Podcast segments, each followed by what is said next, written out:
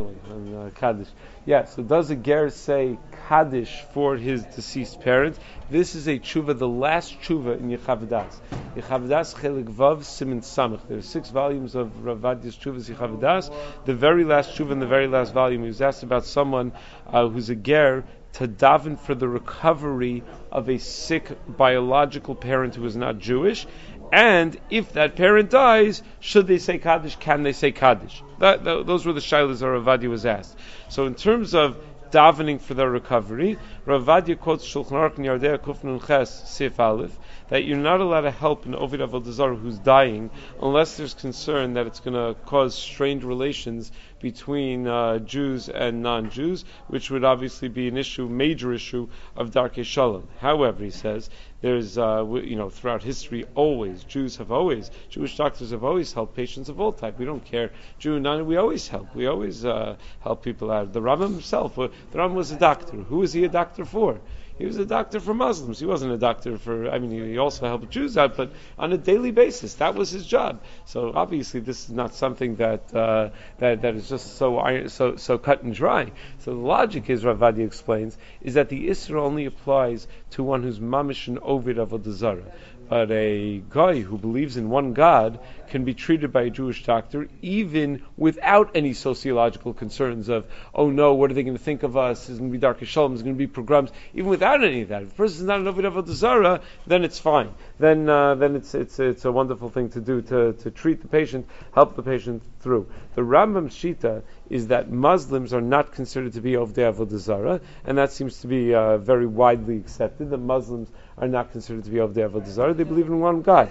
Not only that, I think uh, guys from Nativ told me that Rav Nebenzahl held that uh, mosque has a din of a uh, of, of a, a, partial din of kedushas Beis HaKnesses that uh, you're not allowed to destroy a mosque because it's a makom tefillah and it's a place where they're not worshiping avodah zarah. They're davening to one God, whatever they're davening for, maybe different, but they're davening for one God to one God. You're not allowed to destroy a mosque. He held had someone ask him, so what's the game plan? You know, there's a big mosque right in a place where we're going to want to build something else. He says, no, we'll, we'll upgrade to uh, to a Beis Hamikdash. That you're allowed to do, but you're not allowed to, you're not even allowed to destroy a mosque. So uh, Islam is not is not avodah zarah, and not only that, the Tosim Sech Sanhedrin to Samach Gimel says that Samach Gimel Beis that even Christians are not considered to be Ovdei Avodah Zarah.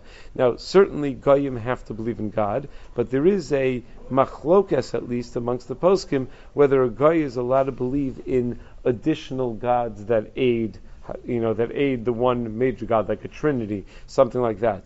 Now, even if you hold that Goyim are not allowed to believe in more than one God, the very fact, so, so Ravadi says, so you have that. You have some shittas that hold that, that the first of the Asaras Dibros, uh, even a guy has to believe. But maybe the second of the Asaras Dibros, a guy doesn't have to believe. And therefore Christianity would not be Avodah for a guy. For a Jew, would be. But for a guy, maybe it wouldn't be because maybe he's not chayv in it. But even if you hold that it is Avodah for the guy himself, the very fact that the parent requests the prayers of a child who he knows is Jewish and he knows what kinds of prayers those are going to be, may indicate a certain willingness on the part of the parent to accept the fact that the one God is the only one who can answer prayers, because he knows that's who that's who the Jewish child is returning is, is, is turning to for the tefillah.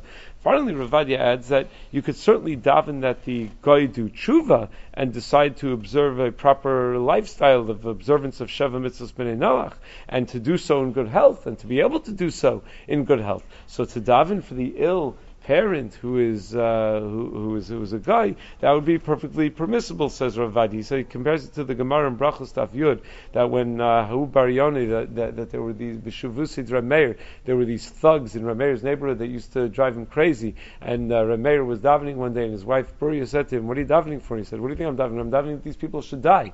And she said to him, "No, it doesn't say Yitamu Chotim Rishayim Odenam. It says Yitamu Chatoyim Rishayim you don't look for the sinners to die, you look for the sins to die. You want people to do tshuva. So the same should be over here. They, the, the, the ger should daven that the parents should do tshuva and should observe the Sheva Noach and believe in the one uh, Almighty God and uh, should do so in good health and happiness for many, many years. Now, what if the parent does die? Do you say Kaddish? So Avadia says, yeah, your child may say Kaddish. They don't have to, but they may say Kaddish. The fact that the parent may have been a rasha certainly would not stop us from saying Kaddish. In fact, that's part of the point, is that the Kaddish is saving the, the parent from Gehenim. After all, David HaMelech davened for the neshama of Avshalom. Tosus and Sota Daviu and Beis says like that. So uh, you can't get much worse than that. You're allowed to daven for, for people who are Rishaim. You're allowed to say Kaddish people who are Rishaim. Not only that, the, the primary custom of, like we said, of, of saying Kaddish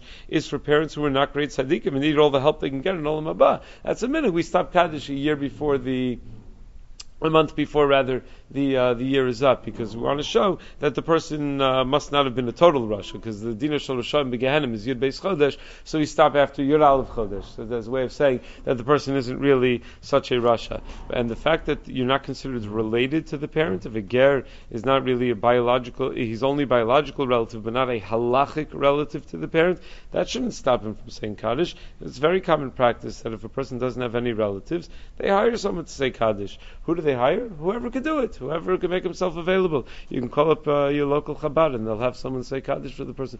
They, they do that all the time. So it seems, uh, Ravadia says, not only is praying for the ill parent permissible and perhaps encouraged. Saying Kaddish is also permissible, even though uh, the parent is not never converted, and even though the the uh, the parent may not have been the world's greatest tzaddik.